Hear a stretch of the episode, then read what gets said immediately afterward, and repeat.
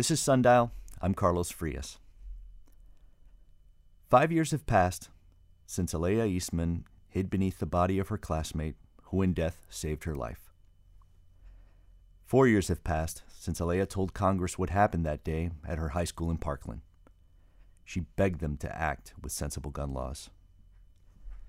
Three years passed. Alea left for college. She chose a school in Washington, D.C., where she's spoken in front of small rooms and huge crowds.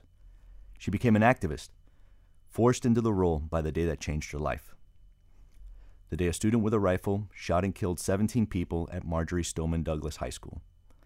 That includes classmates like Nicholas Dworet, whose head she laid gently on the ground before she ran.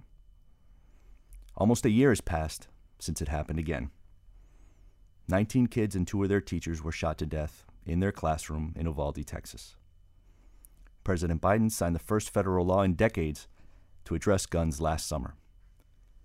Today, in Florida, almost to the day of the anniversary of the shooting in Parkland, there's a push for a new gun law in the state legislature. This law would make it easier to carry a gun, concealed, no permit required. Aalayah Eastmond joins us today from Washington, D.C., where she's in college and still speaking out. Welcome, Aalayah. Thank you for having me. Hello. Aalayah, one of the things that struck me was that almost immediately you were speaking in front of thousands during a March for Our Lives rally in Washington, D.C. What was it like to kind of become an activist overnight like that? It was quite scary and nerve wracking, especially considering that I was only 16 years old at the time. Wow and just experienced the most traumatic experience of my entire life. Um, so, you know, originally when the the incident happened, I was not open to speaking out publicly um, because I was so traumatized and really wanted to focus on healing. Mm-hmm. Um, but then I had a conversation with my mom, and she told me that my story could possibly save another young person's life. Um, so when she told me that, I definitely felt like it was now my duty to speak out. Um, and I felt sort of like empowered um, to get my story and voice heard not only because I experienced a school shooting, but because, you know, as a young Black woman in this country, this wasn't my first interaction with gun violence. Um, so it definitely was was quite scary, especially speaking in front of such a large crowd for the first time ever. Um, but it was something that needed to happen. Uh, we actually have a clip of you um, speaking in front of that cloud, uh, that crowd in uh, Washington D.C. Do you mind if we play it and, and flash back to that to that speech that day? But I'm not only here to speak about school shootings. I'm here to speak for the urban communities have, that have been speaking out about this way before February 14, 2018. Their voices are just as important as ours, and they need to be heard. You immediately were talking about the gun violence in minority communities, and you mentioned your mom playing a role in saying that it might help for you to speak out and talk about your family's experiences with it. Can you talk about that a little bit about your family's history with gun violence? Absolutely. Um, so over 10 years ago, my uncle Patrick Edwards was shot and killed in Brooklyn, New York. Um, I was very young at the time, um, and my parents hadn't been in America for a long time at that point, really. Um, and they had already been faced with the immense pain that gun violence causes. Aalayah, where, um, where were your parents from? My parents are from Trinidad and Tobago and so very recently they had they had emigrated to uh, to New York, and and this is this is how they were met. Right. Yes. Exactly. My my mom came here with her eight brothers and sisters, and the first experience that they they had was with gun violence, and she lost her youngest brother to the disease of this violence. What a horrible what a horrible incident, and and what a way to be introduced to the to the gun culture in this country. Absolutely. Yeah, and and when we think about it a lot of people that leave their home countries, they're leaving to escape the same violence. Um, and that played a role in why my my grandma decided to bring the family um, over to the United States was to escape some of that violence that Trinidad is facing and even they're still facing today. Um, but you know, a lot of families have seen that you might escape violence in your home country, but you're coming here to the U.S. to to see and experience even more violence. Um, so it's an issue that a lot of families feel like they can't escape, and coming to the U.S. is definitely not um, an escape route anymore because the violence is is so prevalent here. How did you guys? Uh, uh, what were the conversations like in your family home in those days after that? I mean, especially having the background that you do have, where you guys have already had to go through this once already, or rather, your your mom and, and family did. Yeah, I mean, the conversations were definitely difficult. I think my family was just really focused on making sure that I was okay, and really in that moment, to make sure I was okay was just being there and supporting me. It didn't really necessarily look like having conversations about gun violence or what we we can do moving forward to solve it. At, in those immediate days it was really just about being there and supporting me. And in those days i really didn't want to talk. I, I didn't i didn't have any any feeling to want to be a public speaker i didn't have any desire to go on national stages i really was really reserved before the shooting happened i was a very quiet girl in my classes. I, I would speak if, you know, I was called on, but I wasn't an outspoken person like I am today. So the conversations were really just focused on making sure that I had the support that I needed. Um, and eventually the conversation changed and it changed into a conversation of how am I going to feel in, empowered to empower other young people that are impacted by this issue to speak up and speak out and not be complacent with the fact that these mass shootings and community violence is happening every day. You, you and your mom were pretty honest early on that access to mental health was a big issue, and this was a uh, and you guys were struggling with that uh, to finding resources and folks that would talk that you'd be able to talk with about these issues. Can you absolutely? Yeah. Can you talk a little yeah. bit about what what you saw and what you learned from that experience? Yeah. Um, before the shooting, I did have experiences with therapy um, and talking to a professional to kind of iron out whatever I was experiencing through, for example, through puberty, because puberty is hard for a lot of children. Sure. Um, so before the shooting, years before, I did have experiences with talking to a therapist. So it was something that was familiar to me. Um, but now after the shooting i don't need therapy to help me with puberty i need therapy to help me with trauma um, and it was a totally different meaning and reasoning behind therapy and getting mental health um, resources yeah and and uh, and what did you learn about about how accessible those those resources were like for regular folks yeah. you know yeah a lot of these these resources are are not accessible for example you know i i went through my own experience of not being able to find a therapist that was covered by my insurance. That was a huge problem. And, and honestly, it's still a mm. problem today yeah. now that I'm in college and I'm no longer in Florida, I'm in DC. So it's, it's difficult to find therapists that are covered by your your insurance and that specialize in what you particularly need and for my case and a lot of other cases from school for for students from my high school um, we need therapists that specialize in trauma um, and you know, it, it can be hard. And we've we saw it with my high school after the shooting. We didn't have resources other than having grief counselors in the media center. But each time you went to a, the media center, you got a different grief counselor. So now you have to re-explain your story of what you just survived less than two weeks ago to a different person every time you need help.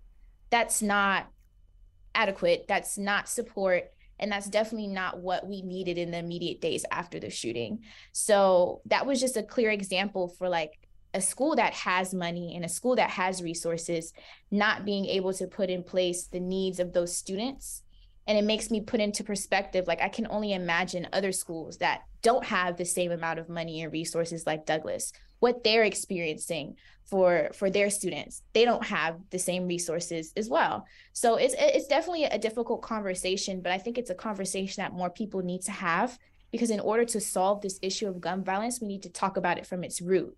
And mental health is a big part of the conversation the the part that uh, that I saw that you became interested in right away was talking about the the way that minority communities are impacted. And and will you talk about that a little bit about why uh, something was something like 38 days later you were on stage and you were talking about really paying saying let's pay attention to some, to some of these communities who've been talking about these issues of gun violence for a long time. Why, why was that important to you yeah um it was important to me because i feel like in the immediate uh, days after the shooting at my high school, we saw not only a national, but a worldwide spark in the conversation of gun violence is an issue. And a lot of the times I notice on media or on the news that when we people were talking about gun violence, they were only talking about it from the perspective of mass or school shootings. Mm. And that caused a misconception with the public. The public believes that mass shootings happen all the time although recently we've been seeing that they have been very consistent.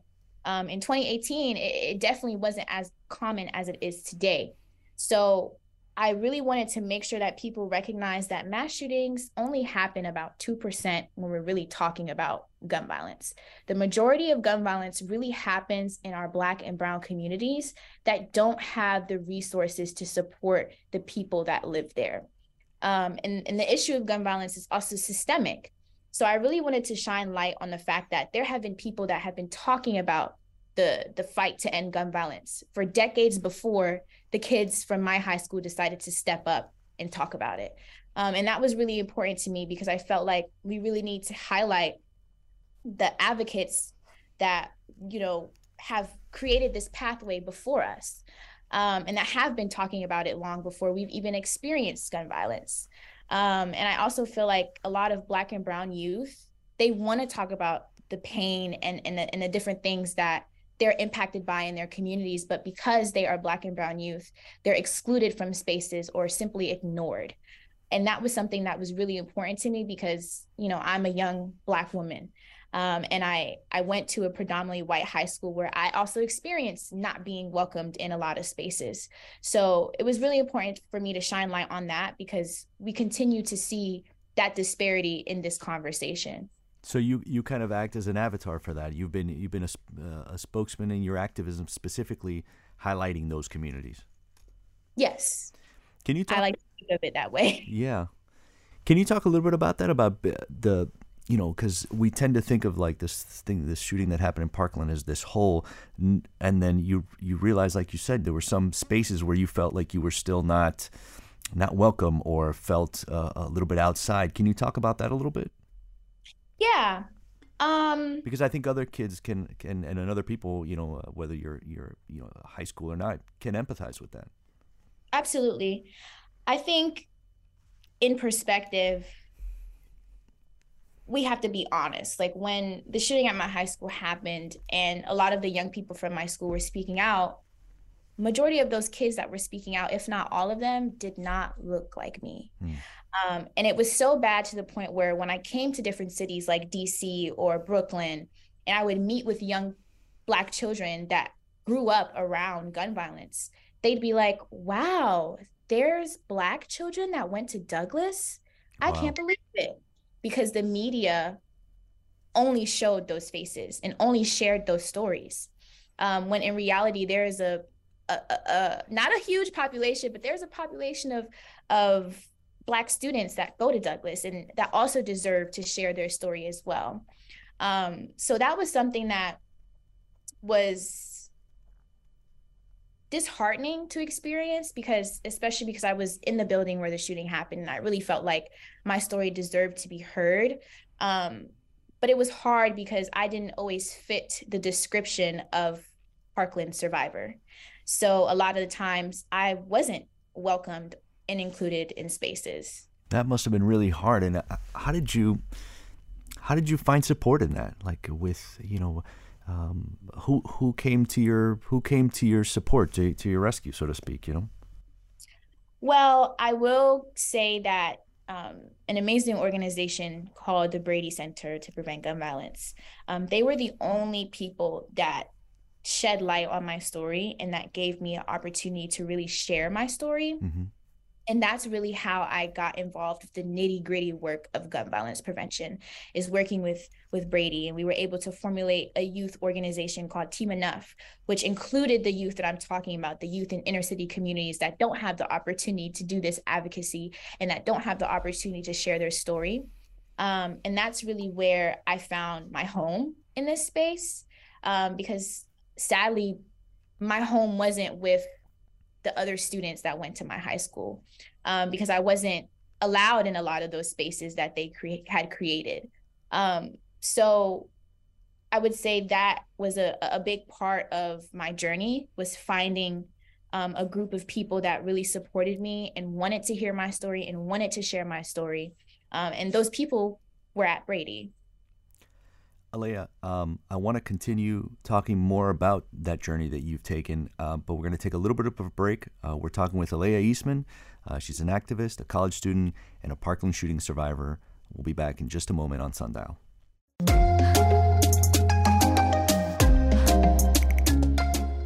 We're back on Sundial, and this is Carlos Frias. Our guest today is Aalayah Eastmond. She's an activist, a college student in Washington, D.C., and a Parkland shooting survivor. We're talking with her today uh, as we approach the five year anniversary of the Parkland shooting. Aalayah, you talked a little bit about um, how important it was, how important it is to highlight voices like yours, which were young black women, young uh, people of color, and uh, minority communities who um, are sometimes overlooked when you, when the issue of gun violence is talked uh, is talked about. What have you discovered in the years of that you've devoted your yourself to activism about how the attitudes about gun violence have have changed or have evolved or have they? Yeah i think the attitudes of of gun violence have changed. I feel like a lot of people are now recognizing how crazy and ridiculous this disease of violence is in this country. Hmm. um, it's completely preventable and it's so preventable that it's ridiculous that we haven't put in place measures to prevent a lot of these shootings from happening. Um, and I think we're at a point now where people recognize the problem and they want to do something about it. Mm. There's just not enough people in positions of power who are driving that change um, in legislator or in, in, in federal in federal um, positions. So I think although we we have more awareness on this issue, we need to get to a place where we are being proactive about this violence, um, and and making sure that we actually have tangible things in place to support not only those that have been impacted by this issue, but communities that are dealing with this day to day. So how do you how have you seen that is the best way to change that? In other words, I I you know short of losing someone who's uh, who's lost a loved one to, to gun violence. How do you change people's minds? How do you get them to to be brave enough to make a big change rather than just feeling bad about it? Yeah, I think one thing that a lot of people in this country are, are starting to recognize is that bullets don't discriminate and no one is exempt from feeling the pain and terror that gun violence causes. Um, and it's now to the point where it's no longer a question of if you will ever be impacted by gun violence, but when. Hmm. I feel like everybody in this country knows somebody that knows somebody that has been impacted or has lost a family member. Um, and it's so common now that gun violence is a conversation that people are having every day. I haven't had one class session in college where gun violence or a mass shooting has not come up in a class discussion. Um, and I think that is how we we change the culture of guns is really bringing this issue on an educational front and really not being afraid to have these conversations in schools um, and with young people because again young people are the ones that are disproportionately impacted by this issue. And i think that also plays a role in why people are talking about it a lot more because for the past few years we know that black youth were were the most impacted by gun violence. It was the leading cause of death hmm. for Black youth. But now it is the leading, leading cause of death for youth across the country, period. It's no longer drugs, it's not car accidents, it's nothing else but gun violence. And the fact that something as preventable as gun violence is the leading cause of death for youth in this country is absolutely absurd. And I think parents, teachers, and children have just had enough. And I think that plays a role as to why we are now at a place where it's so commonly talked about. And I feel like people are now getting to a point where they're okay with having these uncomfortable conversations.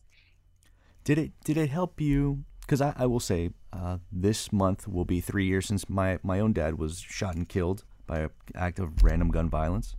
So sorry. And and thanks. Um, and I wonder, and I know that for me, it, it helps to to talk about it. In other words, to not to try to not be fragile um, and and take those things and really turn it into uh, a discussion. You know, because I feel like one person's story can make a difference, and I'm wondering what that's been like for you to to kind of take those things that can be scary and then have these difficult discussions with people when you have a firsthand account.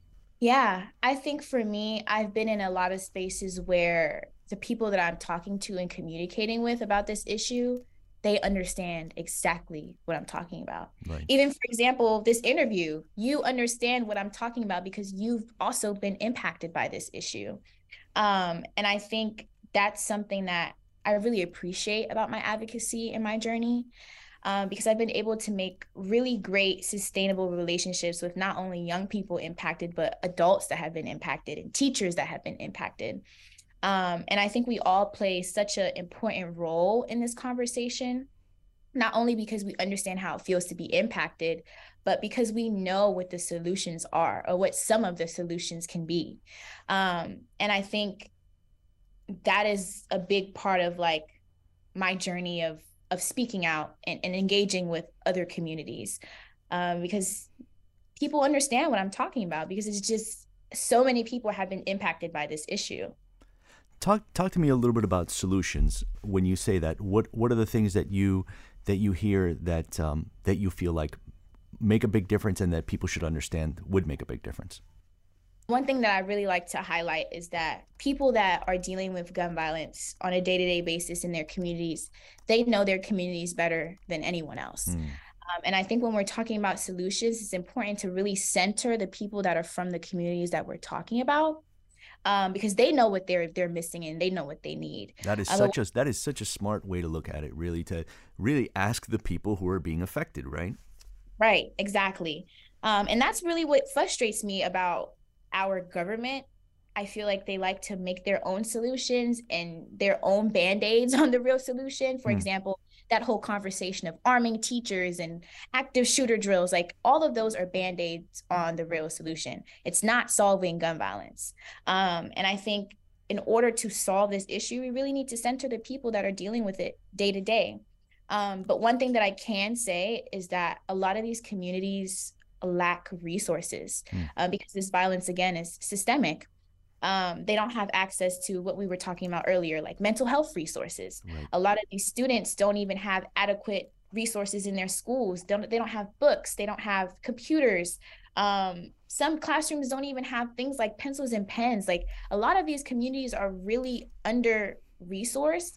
Um, and I don't think people realize how this plays a role in gun violence. Um, because a lot of times, for a lot of students, the safest place for them is school. And then once they step out of school, it might be a war zone. Right. Um, so we really need to make sure that we're putting in actual tangible resources for students in these communities. For example, having after school programs um, and having sustainable jobs for parents and not just jobs that will help them paycheck to paycheck, but sustainable jobs where parents can create a career and actually create a foundation for their young people um, that might be in their household.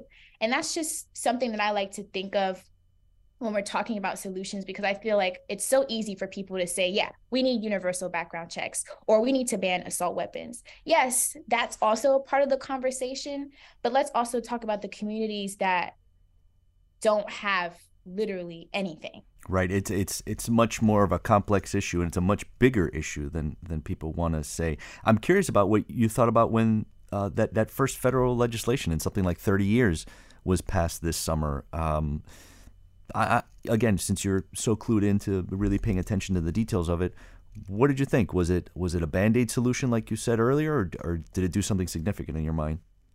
Are you talking about the bipartisan Safer Communities? Yes, Act? yes, the one okay. uh, that signed. I want to say in June of this year of uh, 2022. Yeah, I think that is an amazing first step. I think honestly, for gun violence prevention advocates across the country, we're just grateful to get any little slither of hope and help that we can get. um, but to me personally, I do think that that is the bare minimum. Um, I do think that we need a lot more in place to really change the culture of violence in this country. Um, but any small victory is a victory, and we have to be we have to be grateful for it, especially because we haven't seen any movement in this in this particular sector of of violence that this country is dealing with. We haven't seen any movement for years. Years we haven't seen anything happen. Um, so to see that that um, bipartisan Safer Communities Act move forward, I think was a great a great way for us to know that our work is doing something and we are being heard but again it is not an end all be all and i do think it is a the bare minimum for what we really should be doing in this country. And at the same time i think about this this florida law that's that um, that's in the, the, florida legislature that's being pushed forward where they're making uh, they're asking for it to be easier to carry a concealed mm-hmm. weapon. And i just i wonder you know here we are on the the fifth anniversary of, of parkland and i wonder how you receive that news you know?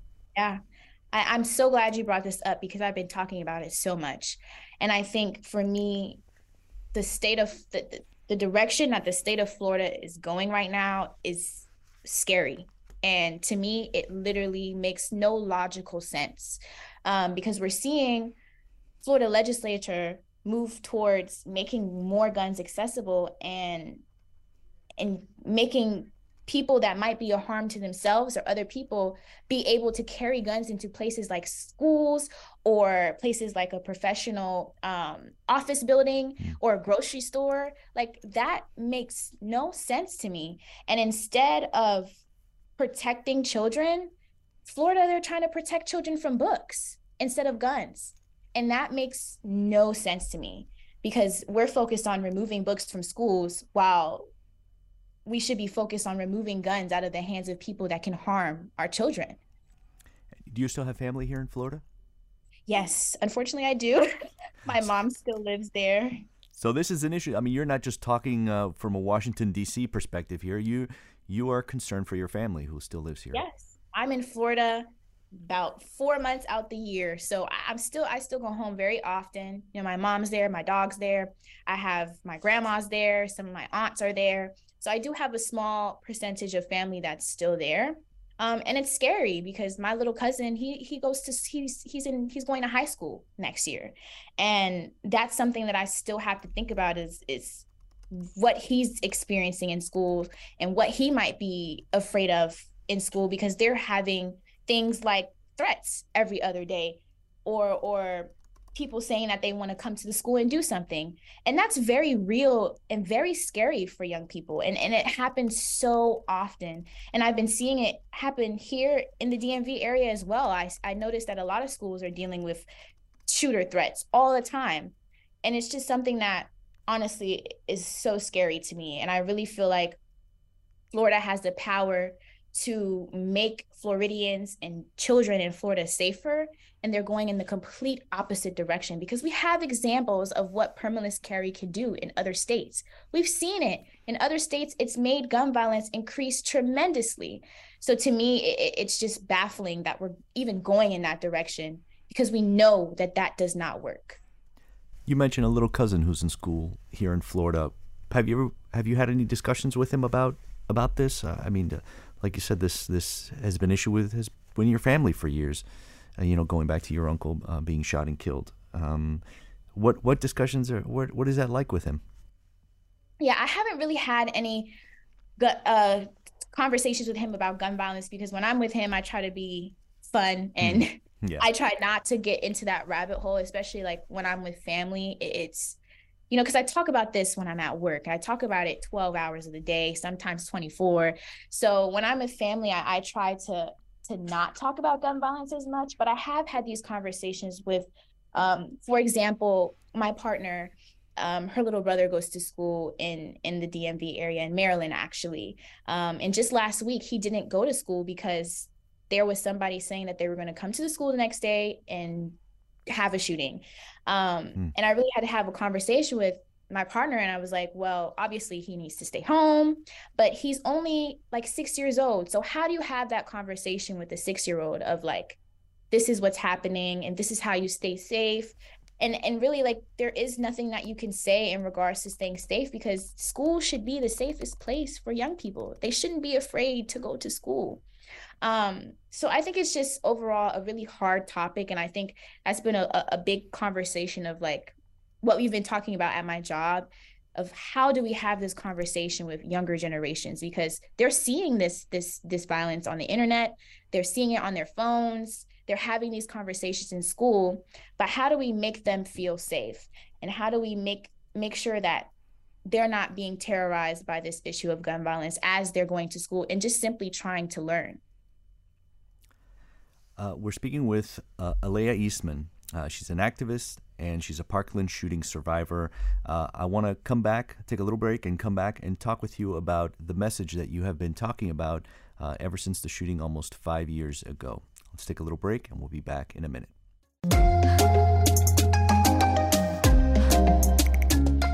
We're back on Sundial. This is Carlos Frias. Today we're talking with Aalayah Eastmond. She's an activist and she's a Parkland shooting survivor. Uh, she spent the last several years speaking out about the issue of gun violence. And Aalayah, I want to flash back a little bit. A year after the shooting, you were on Capitol Hill. Uh, you were talking to the House uh, Judiciary Committee, uh, giving testimony to them. There's something in your voice here that is uh, so powerful that you heard then that you can still hear today. So I'd like to play it for just a minute and then ask you about it. Rather than listen to special interests, I ask you to listen to the nation's young people and the overwhelming uh, majority of Americans who have had enough. We have had enough of gun violence in our schools, in our movie theaters, our places of worship, in nightclubs and restaurants, on our streets, and in our communities. Enough. When you hear that, can you feel like that, making that statement in front of that kind of group, kind of set a path for you? Yeah, I, I've actually been able to testify before Congress twice um, in the early years of my advocacy. And particularly the first time was definitely extremely nerve wracking hmm. because I was very young. But I have never felt so empowered in my life, um, especially as a young woman of color, having the opportunity to not only share my story, but the story of so many others. Um, in relation to gun violence and have people in positions of power actually sit back and be quiet and listen to me for five minutes. That was the first time that I really recognized that my voice is power. Um, and me being able to do that, especially, and I keep saying as a young woman of color, because I have I didn't have any representation at that age of anyone that looked like me doing things like that and i just wish that i could share that with so many other young black girls um, that look like me in this country because it's so hard especially as a woman have a moment to really share not only your story but what you want to see changed. Did you feel like after the shooting did it influence in the way what you wanted to do with your life? Yeah i think being in this this journey of activism definitely solidified my end goals and, and definitely help me specify what exactly I want to do in the future. Um, because again, before the shooting happened, I'm sure it's really hard to believe, but I was that quiet girl in the back of the class that did not speak unless I was asked a question. And that was just because, not because I didn't have anything to say. I definitely felt all the things that I'm feeling, but being a Black girl at a predominantly white high school and not only just my high school, but I experienced that in elementary school as well. Oftentimes, students didn't want to hear what I had to say. Um, and I wasn't welcome to like the study group and things like that. So that kind of in turn made me more quiet and reserved. But after the shooting happened, I, I, I don't know, I felt something like spark in me where I wanted everyone to hear what I had to say. And I think that's just in itself extremely powerful because it, it definitely changed the trajectory of, for example, my personality in itself. I'm grateful for the voice I've been able to to gain through this journey. And it seems like being able to use your voice and telling people these first person stories is, is really meaningful. Absolutely. And again, it goes back to my point where I'm always in spaces with people that understand exactly what I'm talking about because a lot of people are impacted by this issue. For example, you know, I've been in in spaces where I've asked people, you know, raise your hand if you have been impacted by gun violence or you know someone that's been impacted by gun violence and every single hand in the room would be raised um, so for me to be able to share my story on a personal level has has been amazing it also has its downfalls because you know sharing your story over and over continuously is definitely traumatizing in itself. And i probably have shared my story over 500 times. Um, and that could be hard but i do think in the very beginning of my journey it played a huge role um, in my healing.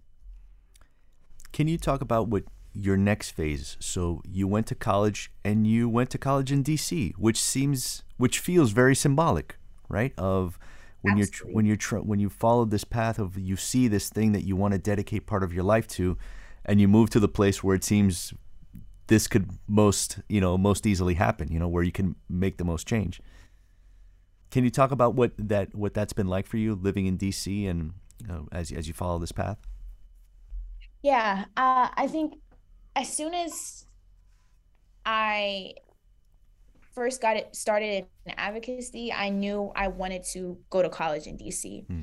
i feel like it's the perfect environment for a young advocate or just any young person that wants to get involved in change, I think it's the perfect place to be. Um, and in these past four years, I've been able to do a number of internships. I've been able to, you know, have my dream job at the time and work for a gun violence prevention organization and, and get paid to make the world better. And I think that in itself is a unique opportunity and something that I'm extremely grateful that I got to experience in my years of college. Um, and I think also we're right outside Congress. Like I could go walk over there right now and go into an office and talk to a legislator and tell them what I experienced and what I need to see changed. Um, and that's something that is uniquely related to DC. Can you talk to me a little bit about uh, what you're studying in school and and if, does that help advance this uh, this this goal of yours? Absolutely. So my major is criminal justice. Mm. Uh, my minor in psychology, um, and my end goal is to go to law school and become a criminal defense attorney in the future. It might change, it might not, but that's just where I'm at right now. Um, and I think again, my journey of advocacy has definitely solidified that this is definitely the route that I want to go. Uh, because I, the things that I have noticed and learned about our criminal justice system is just extremely unacceptable. Um, and it's something I'm really passionate about. So I'm really excited to embark on a new journey these next few years um, of really honing in on what I want to do in the future. You know, and, and this leads to to a kind of another question, which is if you're if you're really paying attention to the legal system, I'm curious about how you feel about um, the way the jury voted in the in the trial of uh, of the man who who shot your your classmates in Parkland. Yeah, um, I was just actually just having this conversation in class um, because it's a very interesting and difficult topic for me. Um, in a perfect world, you know, I'm against the death penalty. I think the death penalty is um, inequitable. Um, I think a lot of people that are serving a death penalty are, you know, innocent, and a lot of people we have seen have died and and weren't guilty of the charge. Um, and I think that plays a role into really how I feel about the death penalty. But in the case of my personal experience, I think it's absolutely absurd that an individual can go into school and shoot 34 people and kill 17 um, and in a state that actively uses the death penalty not receive the death penalty. And in my mind, it just raises the question of if a school shooting of this magnitude doesn't constitute for the death penalty, then what does? Yeah. What does? I, I don't know what could be worse and more powerful than than something like that it just doesn't make sense to me and it makes me confused because there's people in the state of Florida that's serving the death penalty for something that is not any way in relation or near the magnitude of this shooting. Um so to me it's just disgusting that this person gets to walk away with their life while 17 families are here suffering um from what they caused. And and obviously it seems it's a very personal issue because I guess uh, during that during that trial and, and you know when the, the verdict was read that it was he uh, received uh, life in prison, um, th- there were folks who felt differently. Some who, who felt like you said, you know, like in general, kind of in general, the the idea uh, of life in prison versus the death penalty, and there was there was a little bit of, of tension there. So I guess that that that must have made it uh, a lot harder to to move past this point, uh, knowing about that. Yeah, and I think in relation to the death penalty is such a, a, a touchy topic that I think, you know, for me, all I wanted to see out of that was whatever the parents of the children that were murdered, whatever they wanted would have made me happy. Um, because they're the ones that are are suffering immensely because now they don't have their child. Um, and to see the disappointment in a lot of the parents' faces, um, and and just witnessing the feeling of just defeat and upset being so upset by something like that it, it just really hurt me and again it, gets back to the point where like i just can't fathom if something like this doesn't constitute for the death penalty then then what does and i, I just don't understand the direction in which florida is going i, I just it can't it just doesn't make sense to me you, you mentioned the, the families uh, of those who've lost who lost loved ones there. Do you have any kind of relationship with, with any of other survivors? I mean, uh, I know that others have gone into activism as well. And uh, do you have any relationship with those families? Absolutely. Um, I still talk to actually my teacher. She she moved to DC too, so we we live pretty close to each other. We oh, wow. talk pretty often. Yeah, I know it was that was definitely God right there helping me out because I definitely needed somebody that could relate to my pain and trauma and hearing that my teacher wanted to move to DC, it was just I just felt like I, I was seeing angels when she came. Um, because it's hard moving away from home and and you know everybody in Parkland understands what we experienced that day and what we felt but moving out here to DC nobody really understands and oftentimes I'm, I'm put in situations like for example yesterday at my college you know I get people are curious um but one of my administrators had shared with students that I survived the shooting. Mm. Um, and I wasn't there at the time. So, you know, naturally humans are curious and I get that. Um, but I walked in the door and then some girls bombarded me and they were like, I, I, I don't, they were like stuttering and they didn't know what to say. And then they were like, oh, we heard you survived the shooting. Can you tell, tell us your story? You want to know your story. Oh boy. And I'm like, in a situation where I'm stuck and uh, I don't want to share my story right now. It's not the time and place, and I don't want to be re-traumatized but you know people are curious but you know when i go to parkland i don't have to worry about that because nobody's going to ask me that and that's just something that is different especially for a lot of other young people that have moved away from florida after the shooting um, but again hearing my teacher moved here and being able to work in an organization with others that might not be from parkland but are from cities that experience something similar makes it so much more easier um, to do this work and to be here. That leads, I think, to a good question, which is, what kind of questions do you do you wish people would ask you? You know, when they when they know that that the shooting affected your life. I wish more people asked me about me. Yeah. I think a lot of people ask me questions about my experience. They ask me questions about my city. They ask me questions about my school but they never ask me questions about who is Aalayah Eastmond and who was she before February 14th, 2018. Um, and that's just not something people ask. They only care about the after. Um, and that's just something that I had to deal with for the past five years, and I get it. Definitely not upset by it, uh, but it can be frustrating when I'm when I'm constantly defined by my experience um, and what I went through. Because yes, what I went through plays a huge role in my life, but my experience is not me, and that's not the only thing that comes with me. Well, will you tell us a little bit more about that? Because I remember reading that uh, you're you're a, a, you're a violinist. Do you do you continue to play? Is that still part of your life? Yes, um, I was a violinist in middle school and high school, um, but unfortunately, I did not continue after high school um, because it was just I I played the violin since sixth grade, and I was able to play with three different orchestras. Wow! Um, and it was definitely fun, and I really, really, really enjoyed it growing up. Um, but again, after the shooting, my interest changed, um, and my trajectory also changed. Um, and it was no longer about, you know, getting into a school so I can get into a good music program. It was more about how do I get to DC so I can make sure that no other young people have to deal with gun violence. Um, and that's just the sad reality of of what happened. Yeah. Because I experienced what I experienced. Um, but yes, I, I did play the violin for some time and I really, really did enjoy it. And and what else? What else uh, about you should would you would you love people to know and ask about? Yeah, I think for me, I'm just I feel like I'm quite quite average. I feel like I'm very similar to so many other 21 year olds, but because I've experienced so much and gone through so much, a lot of people kind of view me as like not 21.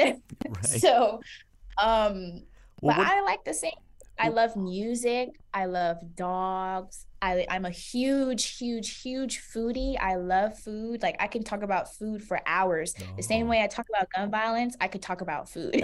well, you're in the right city for it, and I'm I'm the uh, former food editor, so we could have a whole other show about really?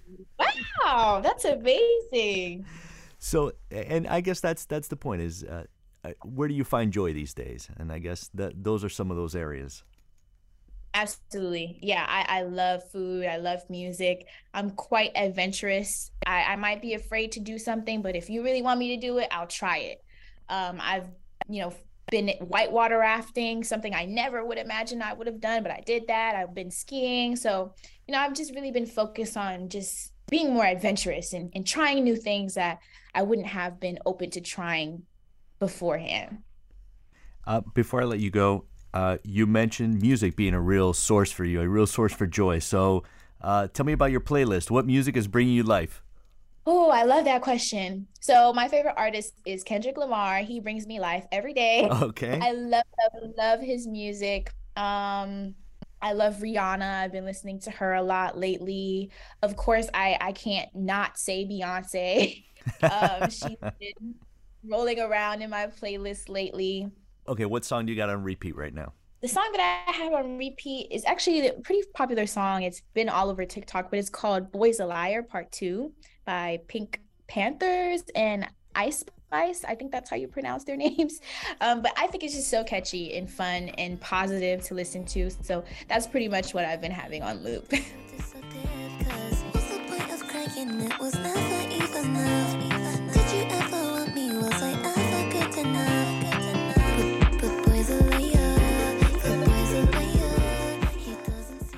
I hope we can all play that and all keep that on loop in our own heads and stay positive and stay hopeful.